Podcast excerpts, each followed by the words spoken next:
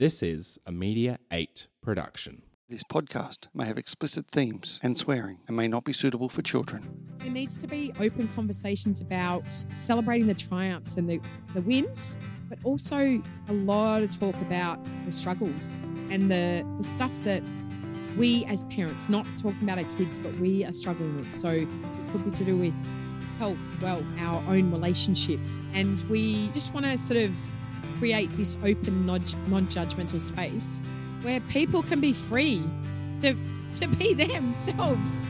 The world is full of amazing people, and once a week I get the opportunity to interview one of them. My name is Brett McCallum, and this is Awesome Human. This week's Awesome Human doesn't sit still for very long. She's always on the go, and apart from being a dedicated parent, she's also accomplished in a range of diverse and interesting ventures. For example, she's a communications consultant, a lifestyle architect, a yoga instructor, a vlogger, a blogger, a speaker, a thought leader, an investor, and co founder of Parent Hoodlum.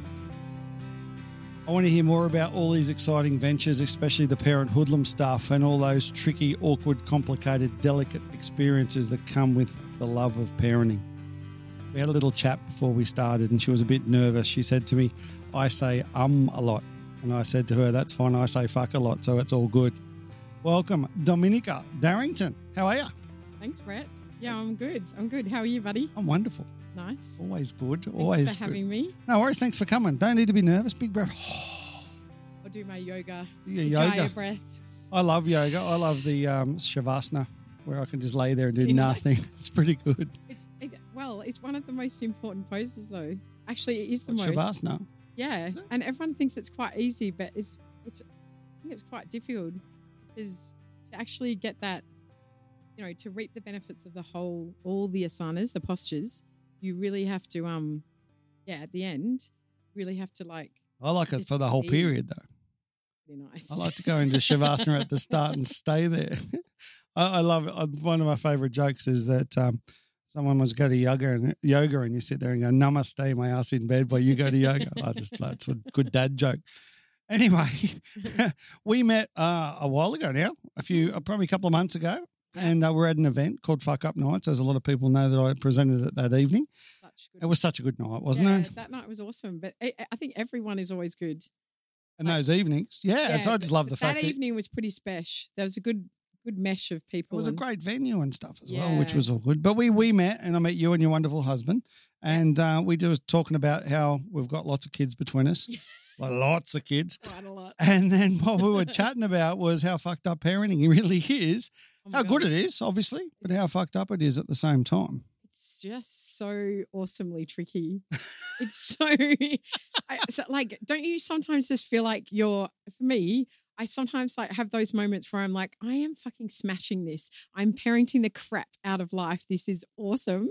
And then suddenly they grow up, something pivots, there's a shift, and I go, I have no freaking idea what I'm doing. I am winging it. I'm making it up. Yep. Um, I'm. I don't have any training for this. I don't have any credentials. Was I actually meant to do this gig? No. Why the hell did we choose to have four? Um, Like- do you know why you did? Because after three, you thought, actually, that's not that much harder than two. Four will be easier because then we they nailed can. it. Oh, we did the same thing. We thought no, actually, we strategically. So we're one of those lucky people who can actually get pregnant Yeah. eas- easily. I mean, that's I to like get. to call it super sperm, yeah, well, let's not go there. It was all about me, obviously, at the time. Yeah, yeah. No, just um, I think like to to get to that stage is pretty freaking awesome. Is it like um because I know with lots of friends and people all around, it's really hard to even get there. Well, the odds are one trillion to one to become a human. It's bonkers, right? Insane. And then we can create humans. That's even more insane. And then the pressure comes because you're like, oh, I've made this amazing little fucker. How do I raise them? And I should be so grateful that I've we created them. Yet You go to the manual, the instruction guide that obviously comes with the child, and you read that When from back to front. Yeah, that's the Yeah. one. Yeah, but that doesn't happen. No. Um, yeah, so we I think um we always felt really lucky and grateful and we thought we were kind of smashing it when they were little, to be Yeah. honest. Um World's we best just, parents. Whew. I just thought this baby gig, like it's not easy. I, I shouldn't say that because the baby gig and everyone has different phases that are easy. right? easier than when they're older. the, the no attitude, I've got to say, I don't that that's tricky. But um, but yeah, so we felt grateful that we even got to that phase of being able to create them, conceive. We had a few miscarriages, so that's always a bit tricky. Horrible. We went Yeah, grief and loss.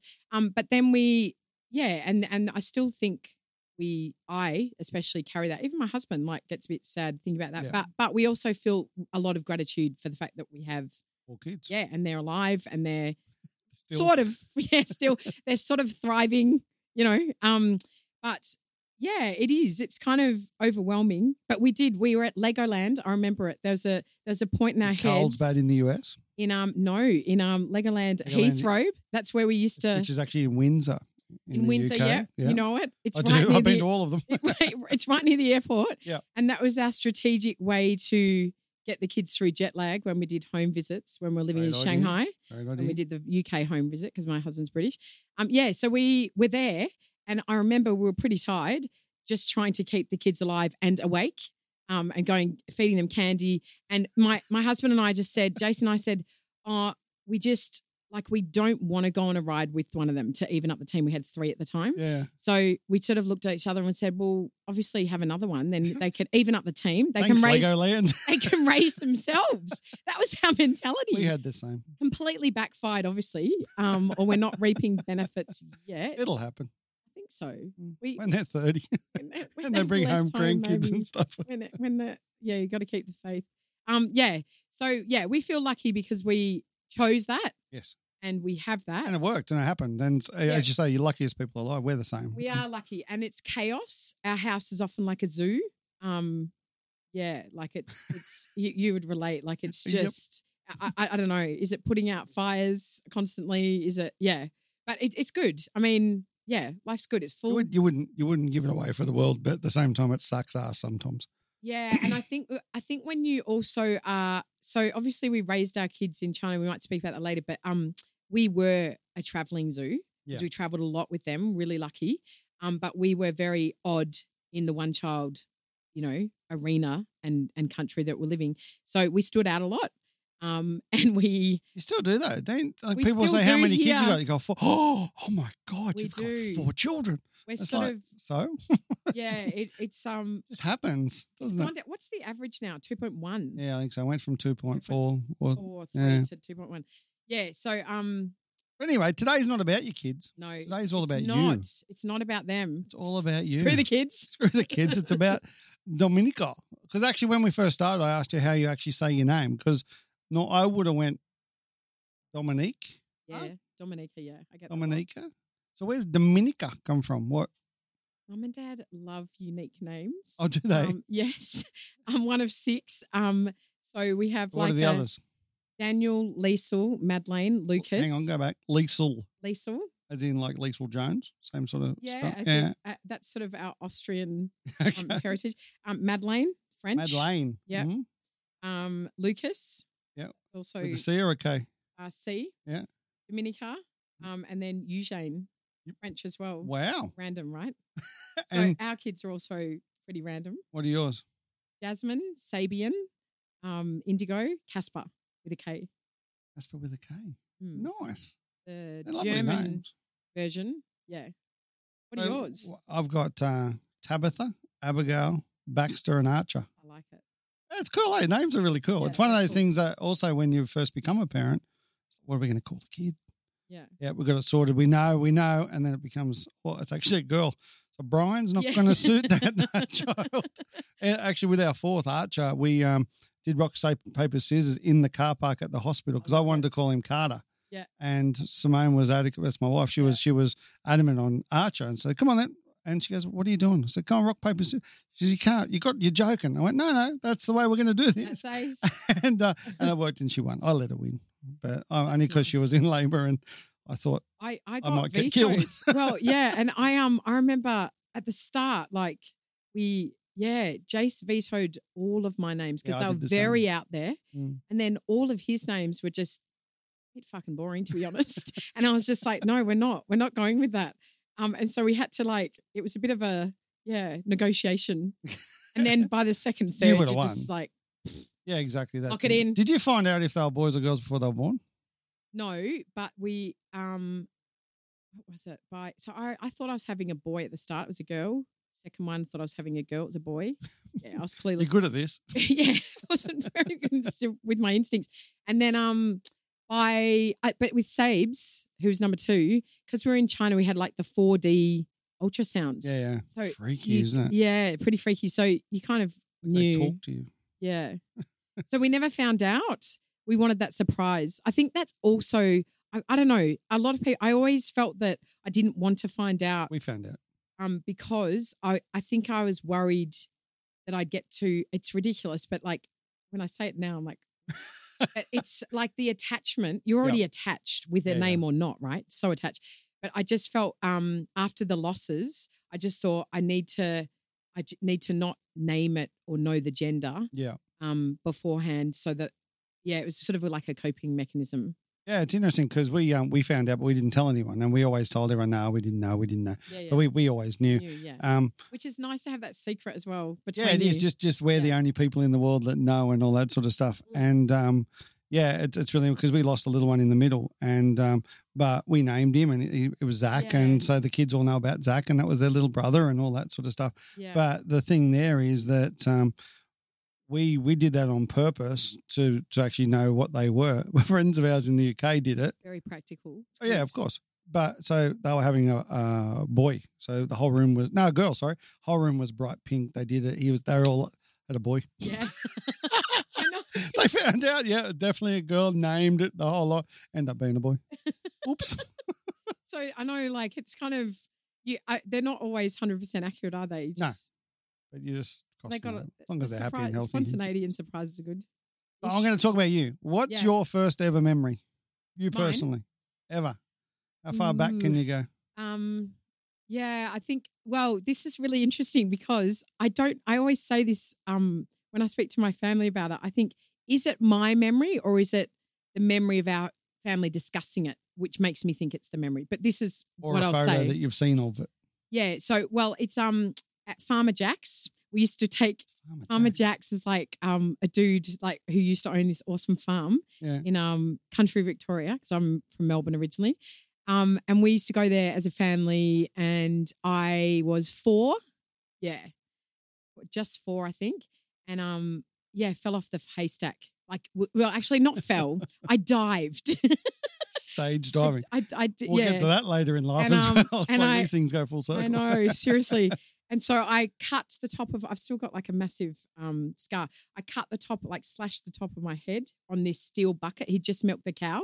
I know it's a bit like out of a movie, this B grade dodgy movie. Um, but it was a really nice memory. Farmer Jack's milking that. a cow.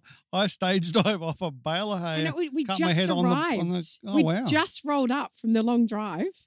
Um, yeah, and um, so that I ended up going to hospital, and I think I got a new dressing gown, and yeah, I had the stitches. All the good things in life. Yeah, but I remember thinking it was quite quite fun. Like it wasn't a negative experience. It was just, yeah, that was. You're the center of attention. I thought it was brilliant because I'm number five, so Exactly, it's like it's I'll like- take it. I'll take got- it. I'll take it. I'll cut my head open. I'll dive off bales.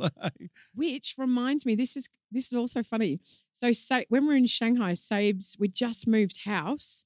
The second day we were in that house, we moved from like Puxi, which is the west side, Mhm. um, to Pudong, the east side um, of the river, and um, we so out to the suburbs. It, they, we called it. It was like Poo Jersey. we called it like the the Poo Jersey was like New Jersey, New yeah. York. Um, so we went from this really cool like city high vibe life to like the suburbs for more space, Mm. family, bit. What number kid was that? Um, well, number two. Yeah. Well, no, sorry, we'd had three by then, but Sabes was about two and a bit, and he was running around doing circles around. We had this sort of villa on his compound. He was running around doing circles, and the tiles were really slippery, and he gashed his head. There were like glass stairs. Yeah, it's not. I don't know. Yeah, anyway, Occupational health and safety is good Yeah. in China. massive. Yeah. Um, so he gashed his like eye here, and um, yeah, I could, Podcast. I People could- can't see you do that. se- oh, it's just above the eye. uh, above the eye. Yeah, sorry.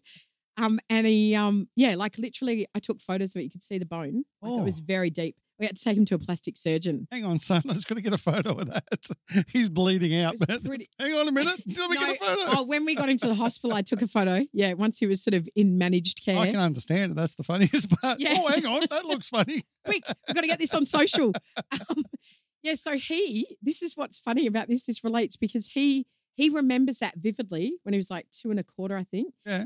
Because he said after he'd had his plastic surgery, he had nine stitches, um, and yep, all good. And we took him. Jason and I took him, you know, to um Xintiandi, which is like this cool area of Shanghai, to a burger joint, and we're sitting there. He was sipping on his chocolate milkshake in recovery. we thought he was in recovery, but actually, he he said to us there was this pause because he's quite a speaker like me. Pause, and he went, "Mum and Dad, this is the best day of my life," and, it's because we both both of us had attention on him. On him. Yeah, so that's uh, we we sort of looked at each other and went, "Ooh, okay, yeah." Maybe we should look at what we do. We'll take. Oh, we oh we we just thought, would yeah, there's something wrong here, but we'll take that compliment.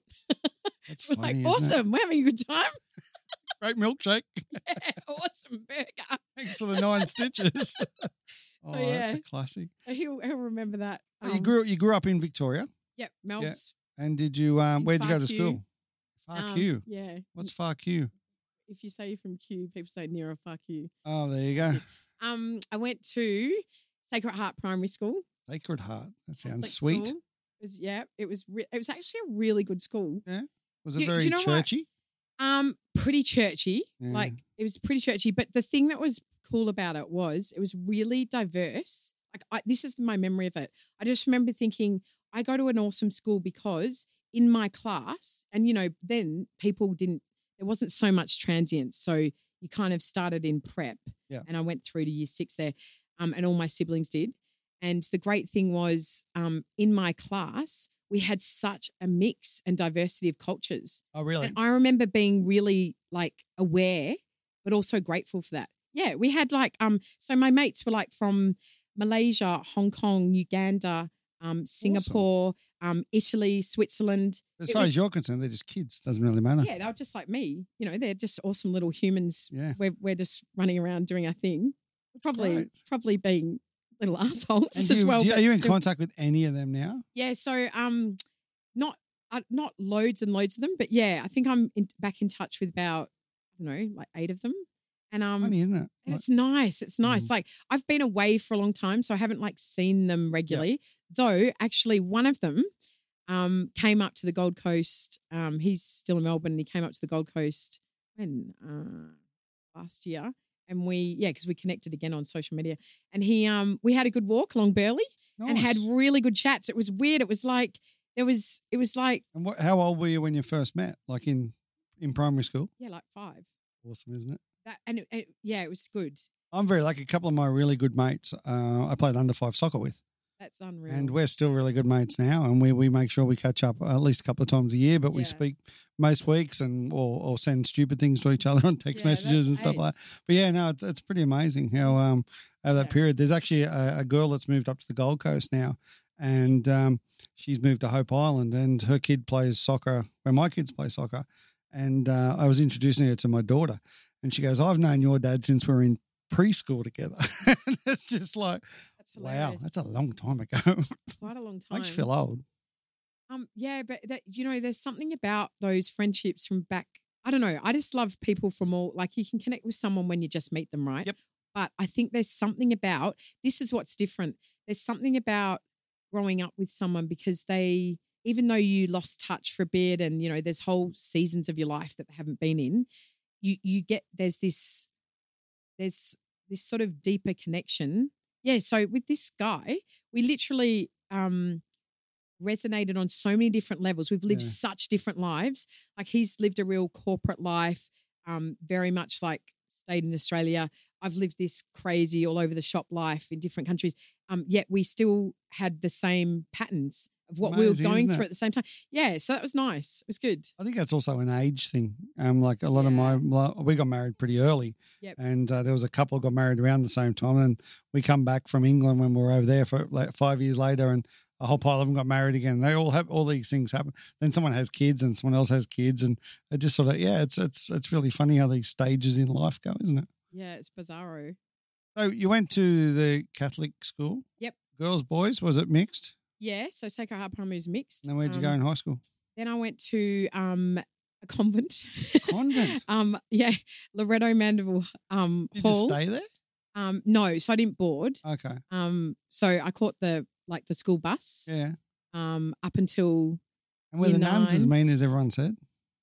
um, our nuns were actually pretty nice. Yeah. We had like a, the thing I really loved about it, and I still take the kids back when we're in Melbourne. I, you know, even we were there in July, and I did a bit of a drive by. No, they love when you're driving around. This is where I did, and they're all going, "Dad, Dad, what are you doing that for? I don't care." We, do, we take them on all the tour. Yeah, we do that. Yeah. Um. They yeah, they just We do it now just to annoy them. their eyes glaze over. Yeah. Yeah. Um. If they've really been annoying, you can just do that as a bit of a. exactly. Um.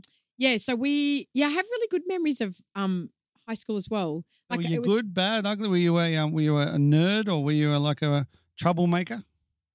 No, I- I'm going to say you're um, a chatter. Yeah, given. Um, yeah, I was definitely talking. Um, I was kind of a bit of all. Like, um, I'd say that I went between. Like, I never had. I wasn't in the cool group. Yeah. I wasn't in the nerdy group either. Like the, you know, um, who are probably doing amazing things now and were back then too. But I was sort of Or they're in in the the, middle. local pub still because they never went anywhere. That's what I like to think. Never know. um, yeah, so I was um I was really sporty. Yep. I was um rowing captain, so I really loved or sorry, not rowing captain. I shouldn't say that. I was in rowing, like the rowing first. Yeah, yeah. Um, so um loved that. Um, I we did lots of sport as kids. Like I did ballet when I was younger and gymnastics. We did little aths. We did Yeah. just heaps. We were always tennis was a big one. Busy, busy, busy. Yeah, I don't know how mum and dad did it with six of us. Like we, Yeah. but we, I never felt like we missed out on anything. I was probably probably one of the most demanding ones. Never, we'd never pick that.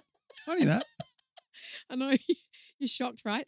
Um, yeah, and then I also um loved school for. Um, it was you know it was an all girls school, so that Is that a good thing? I don't know. I mean, I definitely know that we're not doing that route with our kids. Um, but they've been exposed to like co-ed, um, you know, the whole time. And I think I'm not sure. Um, I liked it. I liked it because I think I was able to not get so distracted. Um, but as soon as I hit university, obviously it was quite a lot, quite distracted. That's my next one. See, we left high school. We're now going to uni. Where we go to Yeah. uni? Um, I went to, I did um, Bachelor of Arts, Bachelor of Commerce at Deakin, um, in Melbourne, and then I also did my masters. Why did you do a Bachelor of Art? Is that because you didn't know what you wanted to do and that was the sort thing? of. Um, but I also I loved languages, so I did like um, I studied Indonesia and French, Mhm. um, and ended up study like majoring in Asian studies and Indonesian. Um, yeah, it was also because I was Why, why is that? Is that some influence you had that Yeah, that's at the reason you did that? Yeah, so um, year nine, we um went. I, that was my first like um eye opener where I just got the travel bug. Like we went on a school trip and um had like a two week study tour. Where? Um, Indonesia? yeah, so we went to Your um school was so much better than Bandung, mine. like it was west of Jakarta. We went to Canberra. Oh yeah, right. yeah, so that was pretty cool. So um, since that trip, I think I suddenly just the whole world opened to me, and I was like, wow, yeah. So um, that just basically planted the seed of I'm going to Travel explore and be this adventurer. Um, so And you did that out of uni? So you, you finish uni, then where do you go? Um, so yeah, in between uni, like so, you know, you get get the long summer breaks of what four or five months. Yeah. it was Some Hard life. ridiculous amount. yeah. So I'd kind of save up um and work throughout uni. Like I- I worked at the uni bookstore and I worked at New Zealand ice cream shop Oh, what a great In Lygon hokey Street. pokey ice cream. in Lygon Street. I used to make the waffles. I loved it. I, I pleaded with mum and dad to to let them let me have a, a part time job when I was I think legal like fifteen. Yeah. Um, and they kept saying, "Oh, you know, it's better to focus on your studies, and it's okay." And I just thought, if I, if I want to have independence and learn the value of money and be able to buy, you know, I think we're really into like the Esprit brand then. Yeah. Now I don't give a toss about brands, but back then, Kmart's awesome. yeah, yeah, yeah, I don't know, I'm not bothered. um, but like, um, yeah, so back then I, I wanted to have my own stuff. Yeah. Um, and yeah, like mum and I never felt like we didn't, we weren't given all the things, but it was more that they said, do you know what? If you want that stuff, Yep. you need to earn it or buy it. Way to learn. Yeah, so it's good. Um, so, but they didn't really want me to get a job because they thought that that would deviate off my studies, and I had so many extracurricular If activities. you want stuff, get a job and buy stuff, but you can't have a job, so you can't get stuff and buy stuff. There's logic It's in a that. bit weird. I th- maybe they was hoping I was a criminal, like stealing. Ah, there you go. But um, yeah, so I started that job, um, and it was good. So uh, lots of my friends would be out and about, like on a Saturday night or Friday night, and I would, I'd be, you know, doing the waffles and at the ice cream shop. But some of my mates, they would come meet me, at, and then we'd go out after all. Nice. So yeah, it was good. I liked it. the waffle maker. It's funny how you got that one job from way back then. That that's um, that's what you remember. I was a porter at a hotel. Yeah, nice. I literally parked cars and carried bags. yeah, Best job I ever had in my whole life. I just enjoyed it. You had freedom. You talked to people. Yeah, All that sort of stuff. I never got to make waffles. I ate lots of them. Yeah.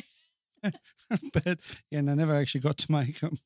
Yeah, so that was good. So I did that. Um, saved up my money, and in between university, um, I would go traveling. Yeah. I had a lot like Southeast Asia was, um, yeah, I loved that. So I traveled from. the trip to Indonesia really got that passion going for Yes. Southeast Asia. so I could almost not blame mum and dad, but yeah, they definitely like they they gave me that amazing opportunity. Um, so yeah, then it sort of just bit me big time. So Yeah. I just um, yeah, we so I loved backpacking, and we So you got um, your degree? yep. What's so, your degree in? I did Bachelor of Commerce, Bachelor of Arts, Yep. and then I started. So I, in between, I went backpacking. uh, You know, Malaysia, Thailand, Laos, Vietnam, and then um, after I graduated, I started my honors um, in um, PR and marketing. Yeah. Um, but six months into it, my heart wasn't in it, and I just, I really thought that my head was saying, "Don't quit, just keep, just finish." But something inside me was going, "I'm why, why do this if you're not actually in it?" Mm. So I worked in the bookstore still at uni throughout that time, and then thought I'm going to go overseas. So I went to um, Korea, South Korea, and I taught business English for a year, Wow. um, and that was epic. Yeah, How old were you then? um, 23. Mhm. Um, 22. Yeah, yeah, I think 20, 23.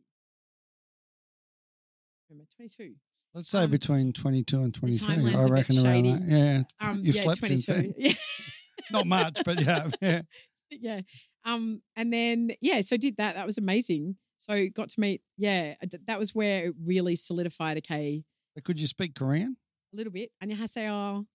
감사합니다. um, yeah. What other languages do you speak?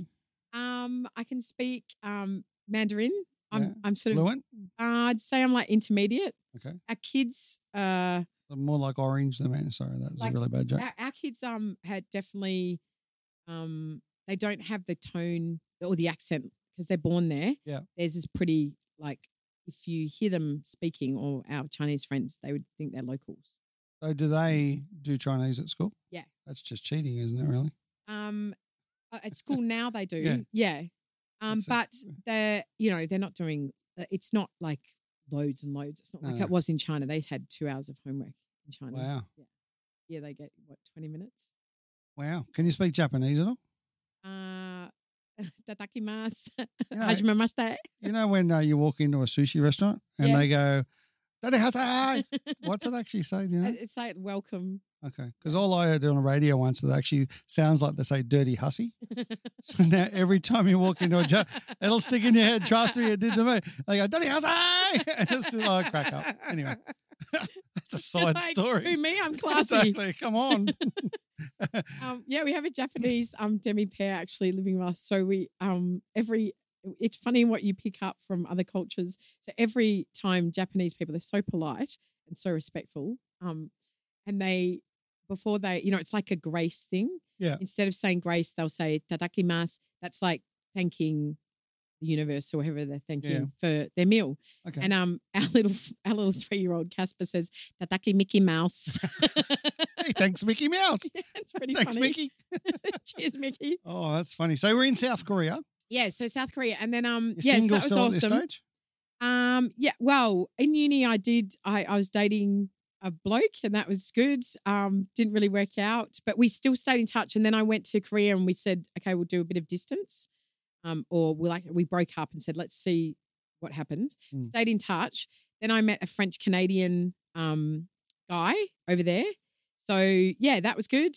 Um, and he's sort of yeah, I, I I guess I had the chance to go to Canada with him, but I was like, I my heart still lay with the other guy. It was a bit tricky, and just actually, just as that guy had left for his gig, and we we stayed in touch too. The other bloke from Melbourne um surprise visited me in Oh, South Korea. left. Oh, he knew they knew about each other Oh, though. okay, it was pretty. right it was pretty open because Yeah. there was no cheating or anything. Like Yeah. I've never done that. Um, and yeah, um, it was all very yeah open. Yeah. Um, and yeah, so he, so anyway, I had that experience. Um, and then came back to Melbourne, and I think I was trying to fit back in, you know, into Australian life Tough to do when you've been overseas.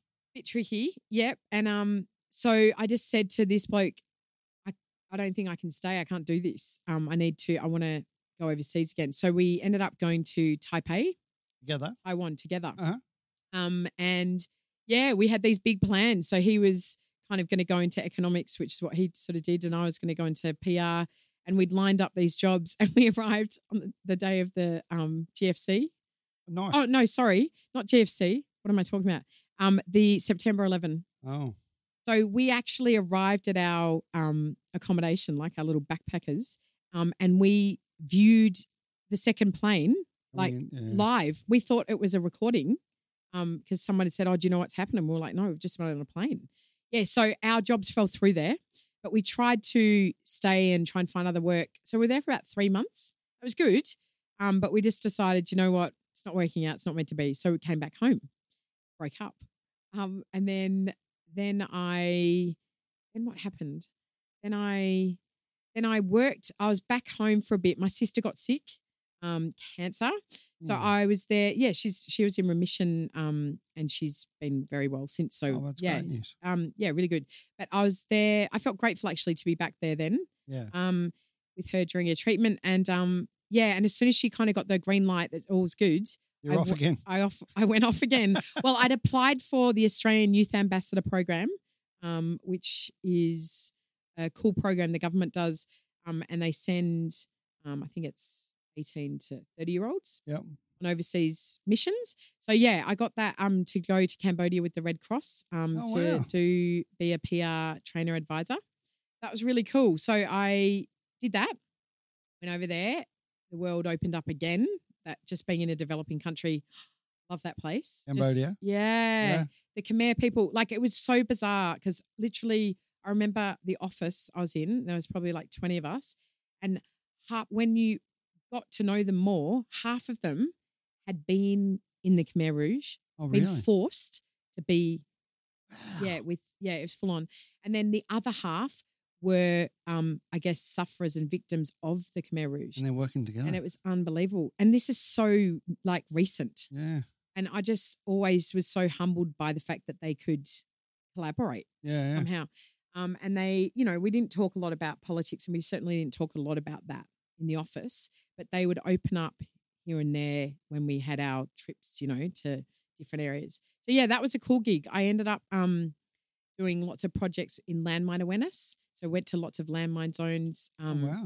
yeah that was pretty crazy. Yeah, would have been.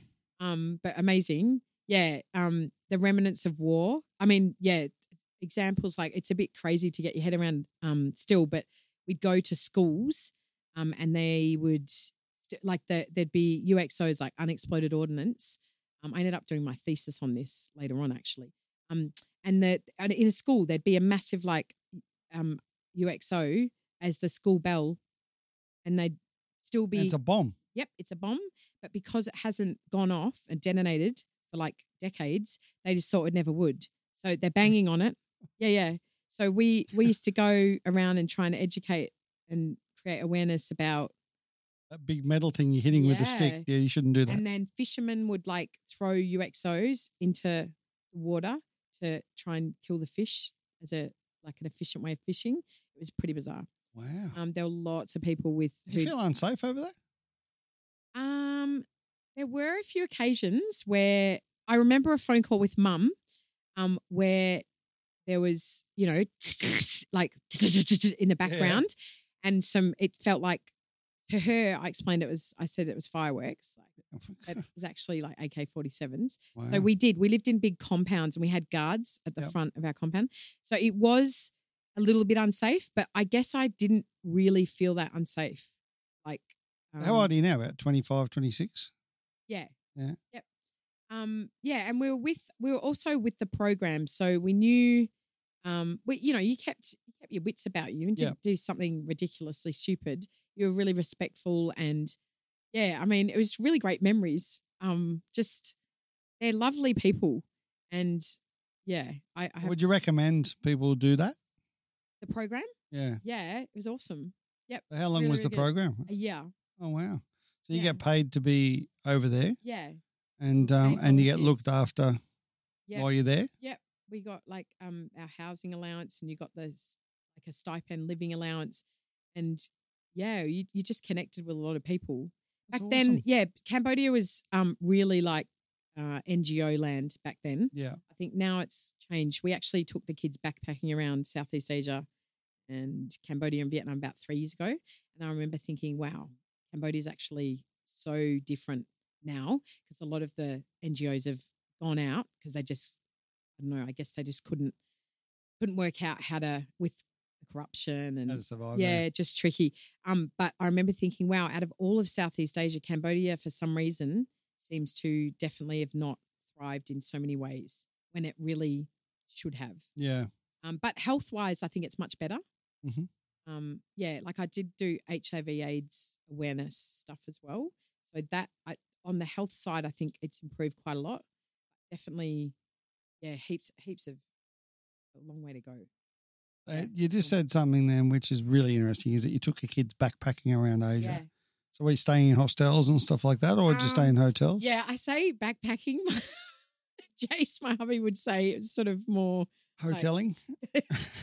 we yeah. So we we, we did have backpacks and we took yeah we we and took we did take the children. and we did take so the kids. therefore we took the so kids therefore I'm correct. No. um we um no, we literally did pack very lightly though. Uh-huh. Like our, our um Indigo at the time, she was like three. Um no, was she three? She might have been four. And she she's a bit of a hoarder. She likes to just and we said we're not you can take one toy, one book. And she at the end on the plane, I remember her opening up her backpack and there was all these like little, you know, shocking made in China toys coming out and Lego and random puzzle pieces. And and I was just laughing. But anyway, we yeah, she's yeah, that was I, I was like, wow, I got one of them too. really backfired. Um, but yeah, we we did. We we literally packed. I I think we they were allowed three outfits, one pair of pajamas, pair of bathers, because we just washed and stuff along the way. Um, we did. We stayed in a lot of Airbnbs. Yep. Um, we didn't. We definitely avoided the big resorts. Mhm. I think we did that at the end, just for like a few days. We- We've we are lucky. We've had a lot of resort trips Yeah. and we've been very blessed um, having lived overseas.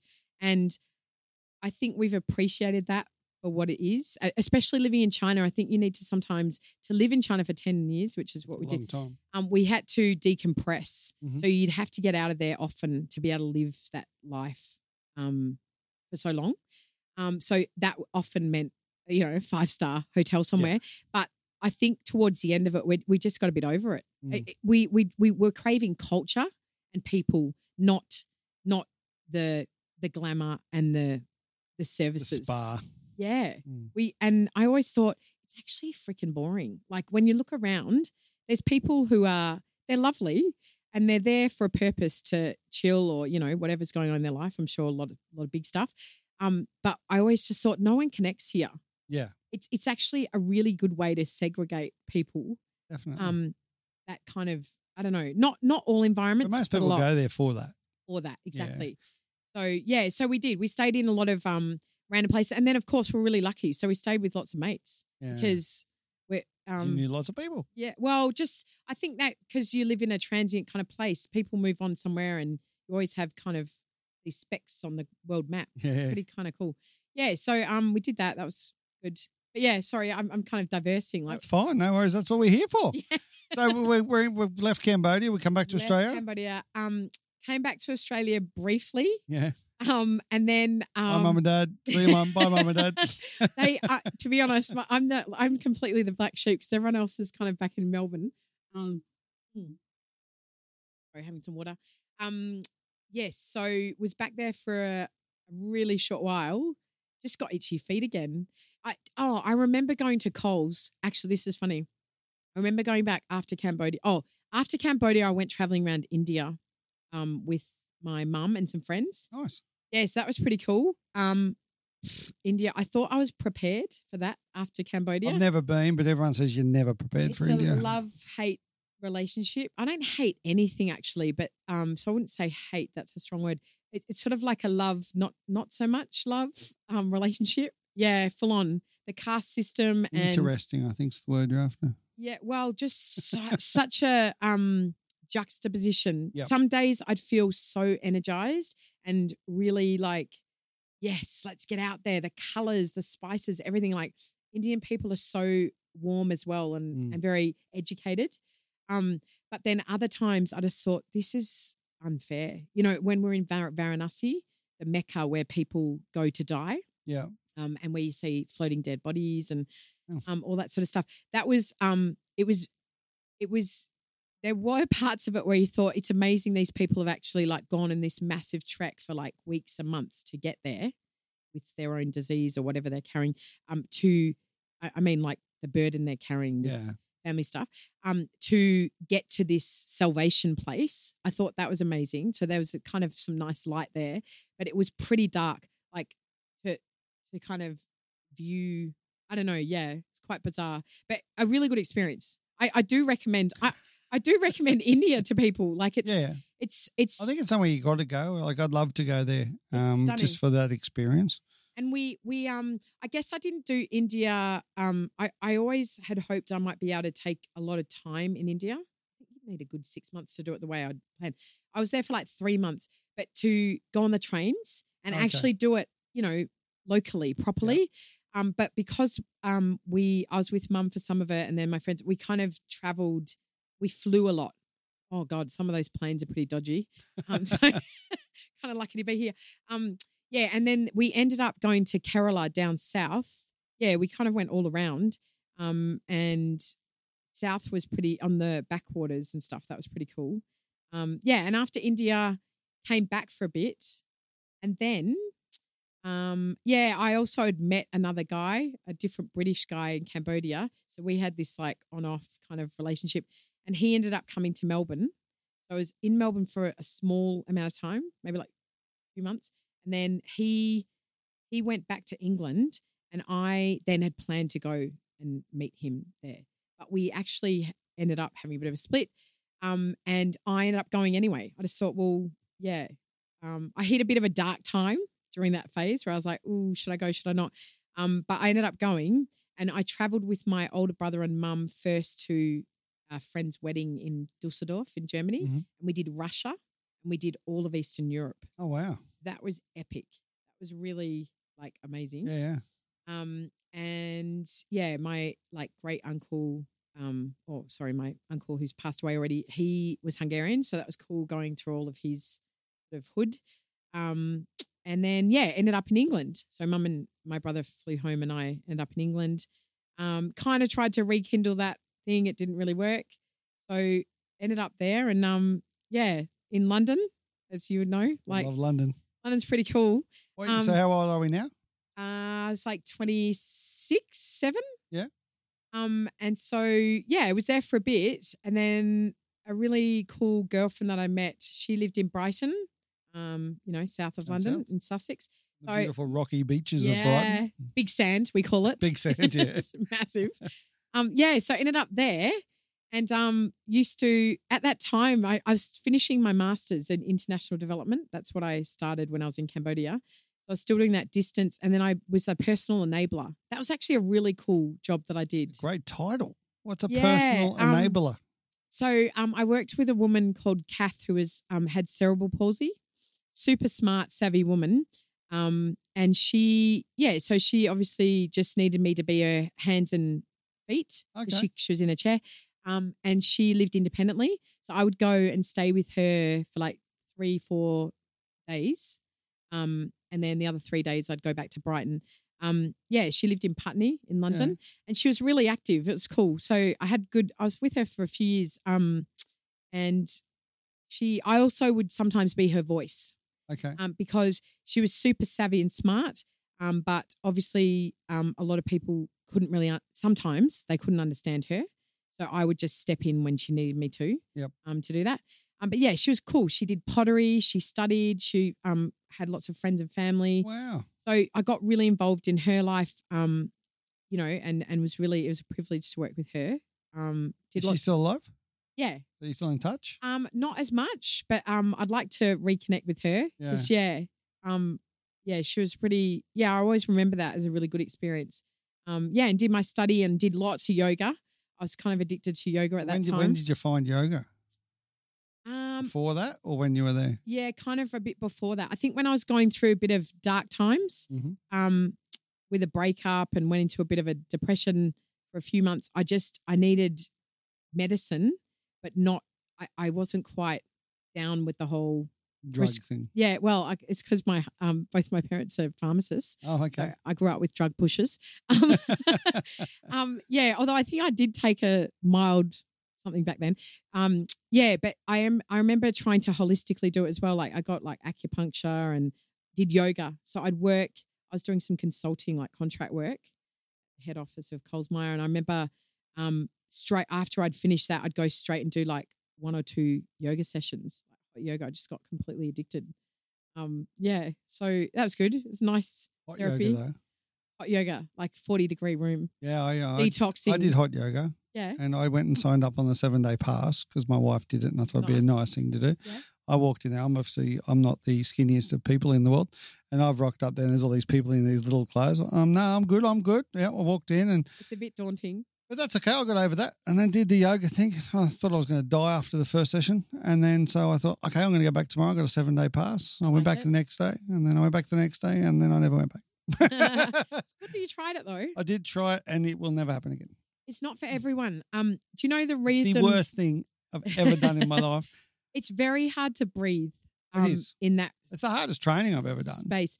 Yeah, and it really does get your heart rate up. I, I think I loved it at that time, and I haven't really done it for a while. I do different vinyasa yoga now and other sort of hatha yoga, but for me, it was really good because I have a very busy mind. Yeah. and I find it really. I still find it hard to quieten my mind, and I found that that yoga, um, because it's so intense physically, um, if you don't embrace your the inhaling and exhaling and the breath, you actually die. You literally will pass out.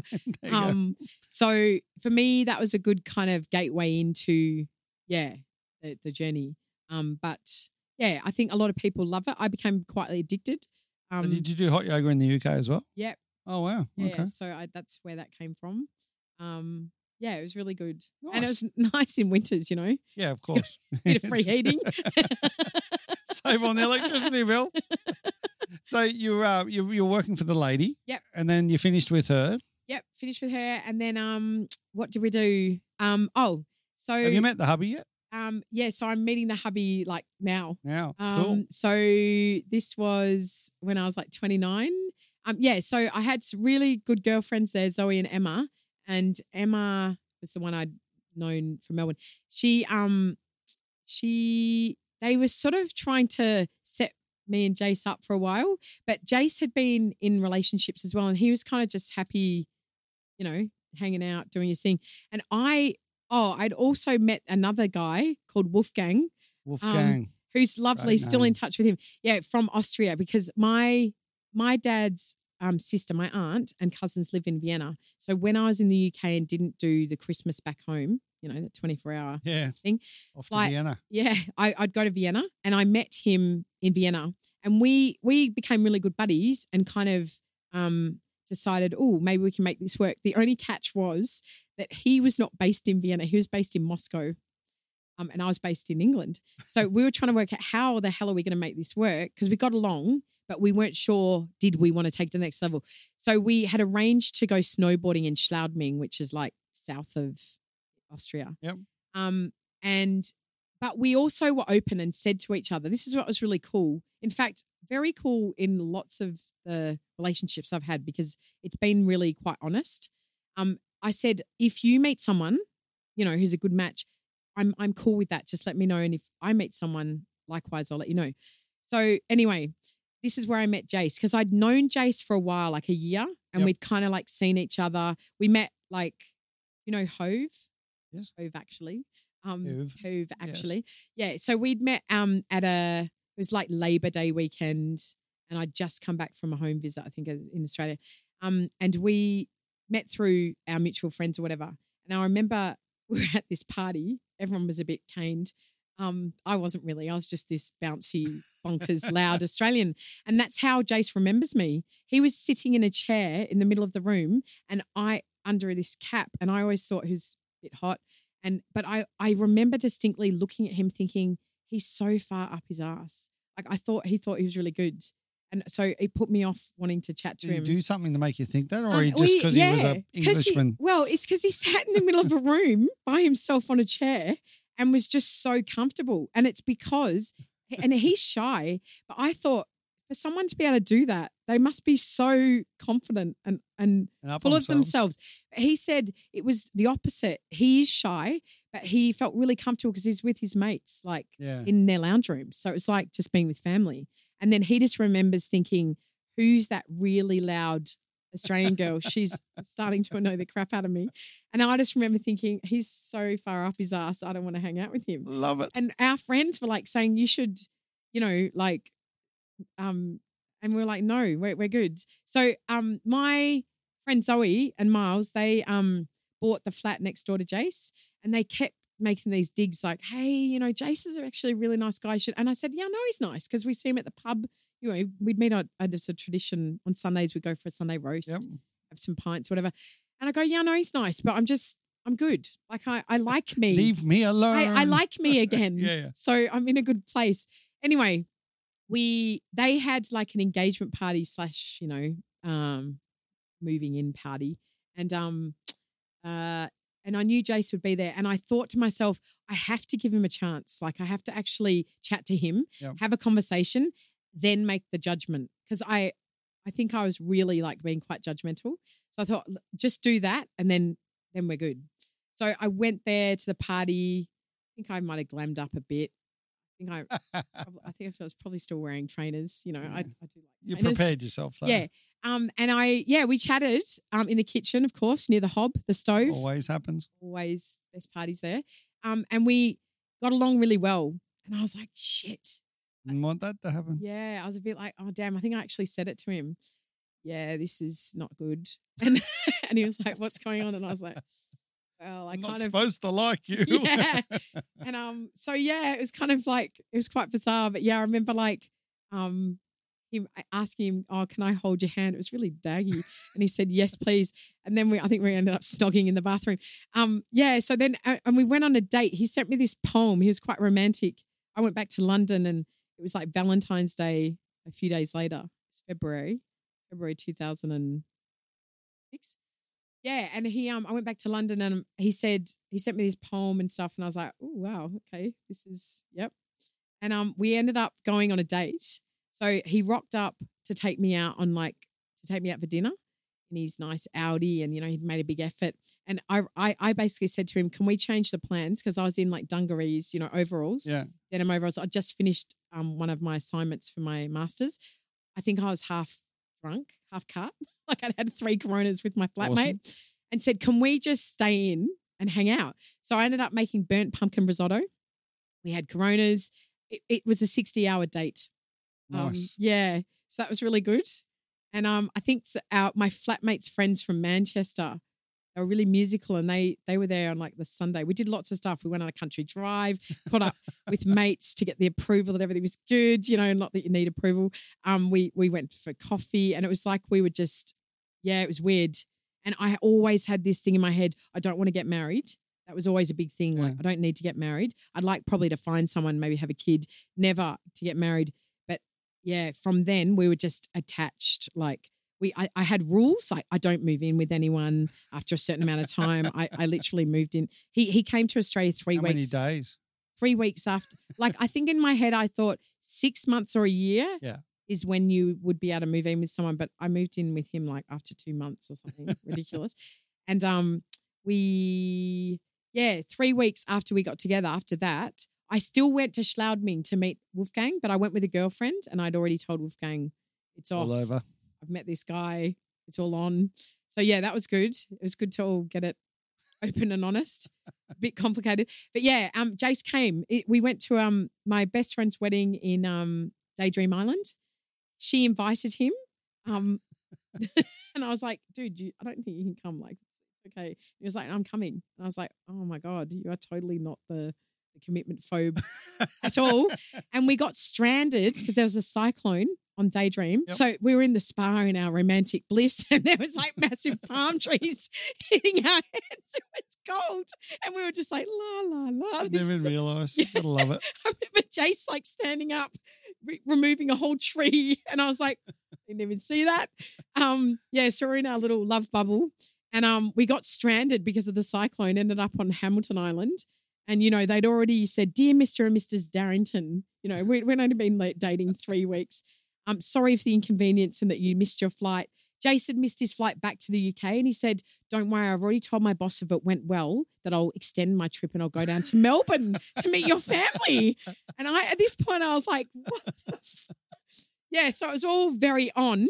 Um, so yeah, we ended up he met my family and um I feel like our relationship has been on fast forward ever since, we got together. Yeah. So we then went back, moved in, got engaged after five months of being together Love it. it was just bonkers. I was it was after my 30th big weekend party and I was eating ice cream. He got this like serious glazed look of love. Oh dear. He was feeding the fish, turned around and said, Will you marry me, Mins? And I said, I, I, I had ice cream in my mouth and spat it out. um, and he went, and I said, What? And and he said, No, this is the moment. Like this is the real deal. And I was like, Oh, yes, please. Um, so yeah, that was pretty bizarre. And then yeah, after that, we we um so we had a long engagement because we decided we were just ready to leave UK. Yep. I'd been there for like four years and um so I'd said to him, Oh, I'd love it if we could go back to Asia somewhere. And he was with Porsche at the time. Um, he did after sales stuff. So he had an opportunity in Dubai or Shanghai. So we ended up going to Shanghai for a bit of a recce that year, um, in October. Recce, you know, check it out. Um, and said, yep, sold. So we went back, packed everything up, um, had an engagement party there, flew back in February to here, had an engagement party back in Melbourne, um, and then moved to China. And we thought we'd be there for one or two years as a pit stop. Yep. Newly engaged. Um, we stayed for 10, had got married, lots of jobs, lots of houses, Lots four of children. kids, lots of chi- children. And then we moved to the Gold Coast last April, the end. and when did you get married? Um, oh yeah, sorry. So we got married while we were in China, but we flew back to Melbourne to get married. We got married at the. How long had you been together? Did you have kids before you got married? We had Jasmine. Yeah. we had Jazz. Um, oh yeah, I sort of skipped that part, didn't I? we had some kids, and then we, um, yeah, we had Jazz. Um, and then she actually was born with like um this rare kind of um syndrome. So we ended up when I was in China, I had to come back to Australia a lot for her for medical stuff Okay. to the Royal Children's in Melbourne. So um, we sort of ended up doing our wedding in November, and she actually had cleft palate surgery the month before. So we ended up doing that at the same time. Um, Good to see you're organised. Just fit it all in. fit it all in. Yeah, and she recovered really well. Um, so yeah, we had her got married in November um 2008. So it's our 10 year Wow. year. Congratulations. Thanks. Yeah, it's been a it's a marathon. I'm more of a sprinter myself. Um, but yeah. Um, yeah, so um, yeah, it's good. And then we had all the others in between.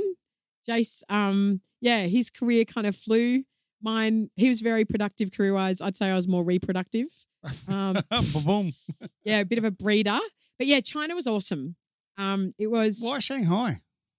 um that was Did you en- like? Yeah. Did you actually enjoy Shanghai? amazing. Yeah? Yeah. Um, it was yeah, it was. You know, we were there. We were really lucky because we were there in the growth years. So when the GFC hit, where the rest of the world was freaking out, Yeah. we actually that's probably why we stayed longer because we thought we're we're lucky here that You're we in the bubble. yeah. Mm. Um, but we, you know, we weren't we were expats, but we weren't in a fully expat bubble. So for the first like six years of our life there, we lived in a lane house, like a terrace house downtown. Okay. So we we were amongst like the locals. yeah, yeah. We we made an effort to. Um, we weren't on a massive massive expat package. We- We were on you know decent you know um package. So we we we we consciously tried to parent our kids and live uh as as much of a Chinese life as we could. Yep. Um, Shanghai, like London's not England, you know, Sydney's not Australia, kind of thing. Same deal. So we, we I remember we always had those conversations of we want to try to live. We're never going to fully integrate because we're not mainland Chinese, Yeah, of course. but we made a big effort to learn the language and to culturally see a That lot makes of a difference China. when you're there as well, doesn't it? Yeah. And um, it also makes you, it gives you skills and you foster more independence. Mhm. You know, you, I think you have a better experience. Um, yeah. So our kids as well, like they, Are they all born in China? yeah, all made so in do China. Do they have Chinese? Hopefully better quality. Do they have Yeah. Chinese passports? No, we, we can't get, so they've got um Aussie and British. Just Okay. yeah, not like the States where if you're born there, you get the, yeah, no, no. Um, but they, yeah, we they went to like um local kindergartens and Montessori where Yep. there was immersion. So they spoke all day. They spoke Chinese Awesome. and um, got English at home. Um, and then they went into their, you know, like international schools. Um, yeah, it was really great. I, I it was really amazing for me because I got to breed, but I also got to. I was kind of an entrepreneur there as well. I had a trendy little citizens business where I designed like sort of ethically made or sustainable clothing. Um, that was for um, like it was gender neutral Okay. clothing, very colourful. That was really fun. So I I traipsed around the markets um, with other expats and locals. Um, and And kids in and backpacks kids, and stuff. Yep, kids off hanging off my boob, breastfeeding, Yeah. and yep, um, that was cool. Um, and then I also finished my masters there, so I ended up graduating Hong Kong, What do you have a master's in? international development, Okay. like social science. Yep. Yeah, so that was good. Um, that's kind of my passion. Um, and now it sort of come is coming back in full circle, which is good. I parked that for a bit, so I thought, how do I do the whole? I don't know. I'm a bit of a compartmentalizer Mhm. where I sometimes think to navigate parenthood. I don't know. I'm I'm not sure. I'm still trying to work out how I feel about it, but I know that I'm a woman who wants it all. But I also have to surrender and accept that we can't have it all at the same time. Why not? Um, I feel that it's well, we can, but not in the full force way that I I want to. Yeah, that's fair. So, for example, um, if I was to pursue the international development career, like lots of my friends have in that um, arena, it's tricky. You can do it with kids, but it's pretty tricky because you're going into often dangerous places. Like my my thesis in my master's is all about um, remnants of war Mhm. and landmine stuff, um, and doing humanitarian kind of law. So it often involves, yeah, places that are war torn. Yeah, it's not always the safest environment to be. But I think that's a whole thing with women, especially and careers, is Yeah. the fact when you decide that you're going to have kids, um, a decision's made. I know my wife and I made the same decision. Is that I was earning more money, so I would go to work and she'd stay home and look after the children. Yeah, And now she's in a position where she now goes to work like something completely different than what she ever did. She works in the local school and loves yeah, it. Yeah, I think she loves the fact she's interacting with other adults and yeah, and got away from the kids, even though she's in a school, which is ironic. So important though. Yeah, and and that that that comes down to the fact of you put your life on hold for Mm. these little things that you that that you've made for a period of time, and that period of time is a fair period of time as well. Yeah, But as they're starting to get older, you now can actually start doing more stuff. yeah. So you can start looking at different ways to do things. And I think your entrepreneurial mind allows you to do that as well because you can look at stuff a little bit differently than a lot of people yeah. in the fact of, oh, actually, I've got a gap in my day there. I'll go and do a podcast with Brett. Or I've got a gap here, or I'll go and do that. Whereas a lot of people, oh, actually, I've got to stay home. I've got to do this. Like, you know, you compartmentalize things, yeah. but at the same time, you also do stuff. Yeah, I guess um and I actually don't consider myself an entrepreneur by definition, whatever that is, because I think that's changing. The workscape is changing a lot. Um so I think before there was a lot of people who were you, you know, I guess you are born with an entrepreneurial spirit, Yes. but you um with all the startups and just the way the economy is changing, it's very circular. We're going so digital, um, talking about automation and globalization. So I think by nature, if we're not moving and adapting with the way the world's changing, um, we it's gonna we're, we're gonna it's not we're left behind, but we we we sort of have to do that We do. um, because and so that almost makes you semi entrepreneurial in a way It has to be. yeah because we're now thinking hang on we can't just go and be conditioned con- con- like we have been with you know education government um or we're, we're not just these little bees and ants anymore And that's what's wrong with Um, education. The education system is still doing the bees and ants. yeah And we yeah, are not a- raising kids in the industrial age like exactly. Exactly. Um, My kids don't need to know how to use a pencil. yeah and Seriously. and, and and I think the thing I think we talked about this before, but like I I also just look. Um, I mean that's a whole other podcast and yeah. like decade, isn't it? Talking about the education system, yeah.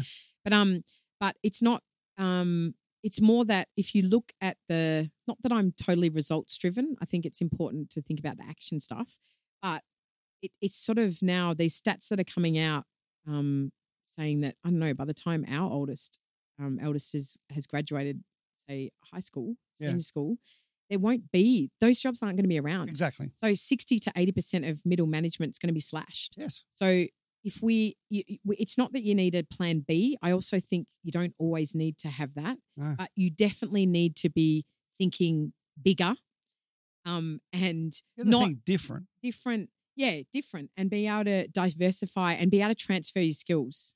And like maybe I think the greatest thing, if we go back to the parenthood stuff, um, for us, like you know, we are totally winging it. We don't know what we're doing. We all are. Yeah, we and I all want- I want to go there because I want to. I want to say something to everyone that's actually listening. Is yeah, okay. we're very excited Yeah. because we've had Mm. conversations, and you and your awesome husband are going to now start podcasting with us Yeah. with Parenthood Hoodlum, as it's currently called. Yep.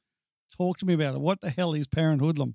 Um, yeah, so we're we're kind of excited um, because we having raised our kids without a lot of influence um, from family because we've raised them in different countries than we're born. Um, we realize I think we're just trying to get back to that thing of it takes a village to raise kids, Mhm. and I feel like we're so globally connected, but we're very locally disconnected, and we can go into a whole other realm there where we're you know need to be connected with yourself, to be Yeah, connected with sure. your partner, to be connected with kids but um and to be connected with your village but yeah there's this whole um i'm not sure if it's just here but generally what i see in australia having returned is there's a big culture where we we've all got like borders and fences and the roller door scenario where so we're very friendly and saying hi to our neighbors but not everyone knows their neighbors some people do Yep. and i think that's really important we definitely were very friendly with our neighbors overseas because I think you had to huddle together sometimes as expats. But what I see now is that people are just, um, I don't know, I guess not reaching out and supporting each other enough in the parenthood shape. So parenthoodlum is we, we're sort of building this movement and collective to try and um, support parents and to also try to talk about the real and raw stuff of parenthood. Not there's so much keeping up with the Jones, just so much bullshit. Yeah. So much judgment. crap. Talk real. So much judgment. Everyone else is going through that same shit you're going through. Everyone hates one of their children on a daily basis. Yeah. And I don't mean that in a negative way. I mean that in the fact that they're little assholes every now and then. Yeah, They and definitely are. Call them on it. Yeah. That's Yeah. the thing that no one does. There's no discipline anymore. Yeah, and to acknowledge that um I think to bring that respect back for yourself Yes. first, for yourself, to fill up our cup. So it's not parenthood definitely is not something where we're going to focus on kids. Like we really are saying bugger the kids. I get the kids focus on the Yeah. parents. because um and I also was just chatting to my husband on the way here actually. We're chatting about our day and um I said to him I just had some kinesiology, amazing. And um I did some surrogate kinesiology um through so they do it through the mum or Yeah. Could do it through to the, dad kids. to the kids um to our son who's going through a bit of a tough time. And um I remember saying to I said to Jace just now I feel like dads and mums we're so responsible and we we've become so serious about the parent thing. We become very narcissistic. Like we go up on a massive scale with narcissism once you become a parent. You're really controlled and overwhelmed and anxious. And um, I said to him, um, just from my point of view, being a mum, I said, I feel like I'm sort of the nucleus of the family. And he also has that responsibility. But for some reason, I said, the mum, um, I feel that I carry that more with the emotional stuff. Yeah, of course. Um, and so, yeah, back to parenthood stuff. Like, I don't think we women talk. We're, we're lucky. We've been conditioned to be able to have that free talking. I think men, it's really much more don't talk. challenging. It's not It's tough much- if you talk. Yeah, God. it's it's more challenging, and I think um Yeah. there needs to be open conversations about um the the good, like celebrating the triumphs and the the wins, but also a lot of talk about the struggles and the the stuff that we as parents, not talking about our kids, but we are struggling with. So it could be to do with health, wealth, um, you know, our own relationships, Mm. our Bullying, all that sort of stuff that you got to deal with. yeah, and um, and we yeah we just want to sort of create this open, non judgmental space Great where idea. people can be free love it. to be themselves and to not lose themselves. yeah, It's a big thing for me. Like I do sort of compartmentalize a lot of parts of me. Um, and I guess I've been lucky to have that freedom to explore myself. Um, because we did have some help in Yeah. China while raising kids. Not everyone has that. But my I definitely know that I probably still live in that identity crisis of parenthood Mhm. realm because I want to do so many things for the greater good for humans to to create not only awesome little humans for us um, and for the wider community, but to give back to people who don't get that chance. And um, so the only way to do that is really to fill up your own cup. Yep. As as mums, as dads, um, just Together. as people together. um, yeah. So that's what we're doing. We're that's awesome. So Parent Hoodlum is going to be a podcast. It's going to be Yep. an online platform, and you're going to have events. We're going to have events. Yep. Bugger the kids. We're going to actually go and meet and have a glass of wine and chat. Yes, chat and like dance. I love dancing. Oh, do the idea. worm, do the running man. Yeah, bit Um, of Bon Jovi in the background. Um, you know, just kind of be, be. We're human beings, not human doings. Oh, I love it. So yeah, um, that's pretty exciting. That's a passion project for us as well. I think it's all it stems from the fact that we we know we struggle sometimes, and I think I'm not sure if you'd agree, but I can I can ask you this because you've got the the cred behind you with the raising. We're not quitters. We've got four kids. yeah, raised fine. the awesome foursome. um, but for for me, sometimes I think there's a lot of judgment when you do have more kids. Mm. Um, say when you've gone over that two mark. Yep. Um, you are sometimes um perceived to not know it all because no one know a lot does. more.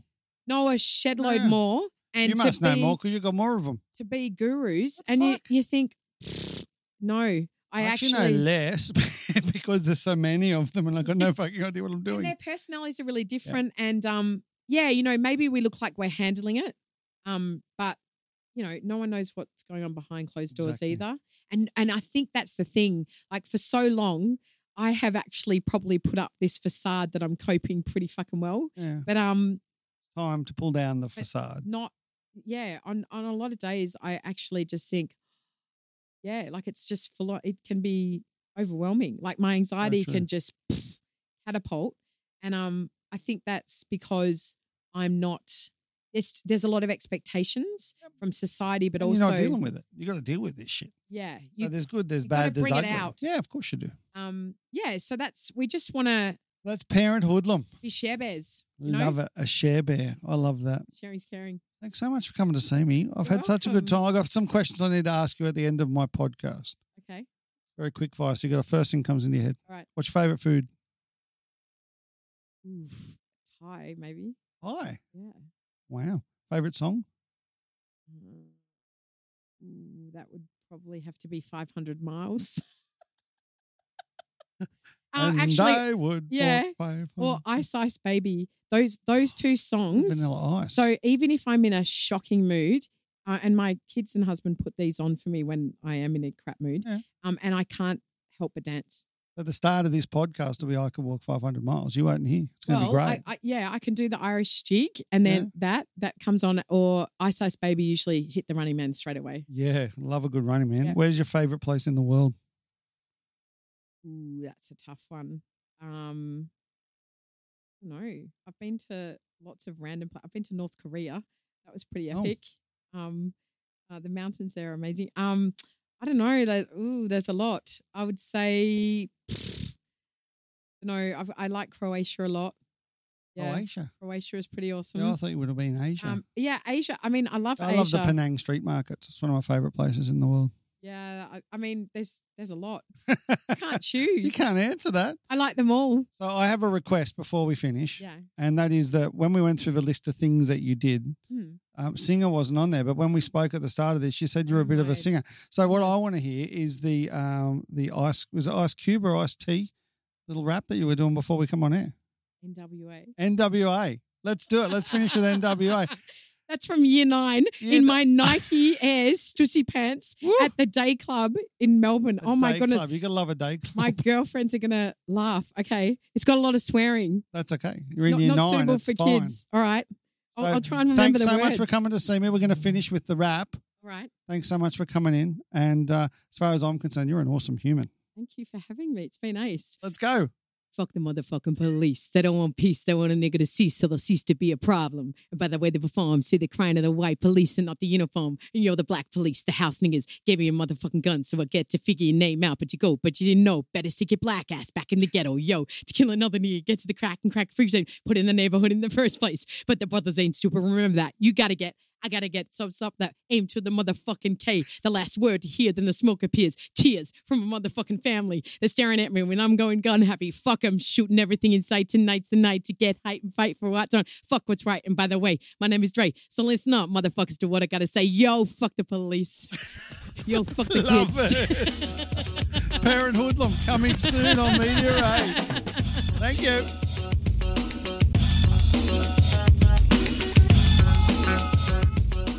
Hey guys, thanks for listening. And what an amazing human.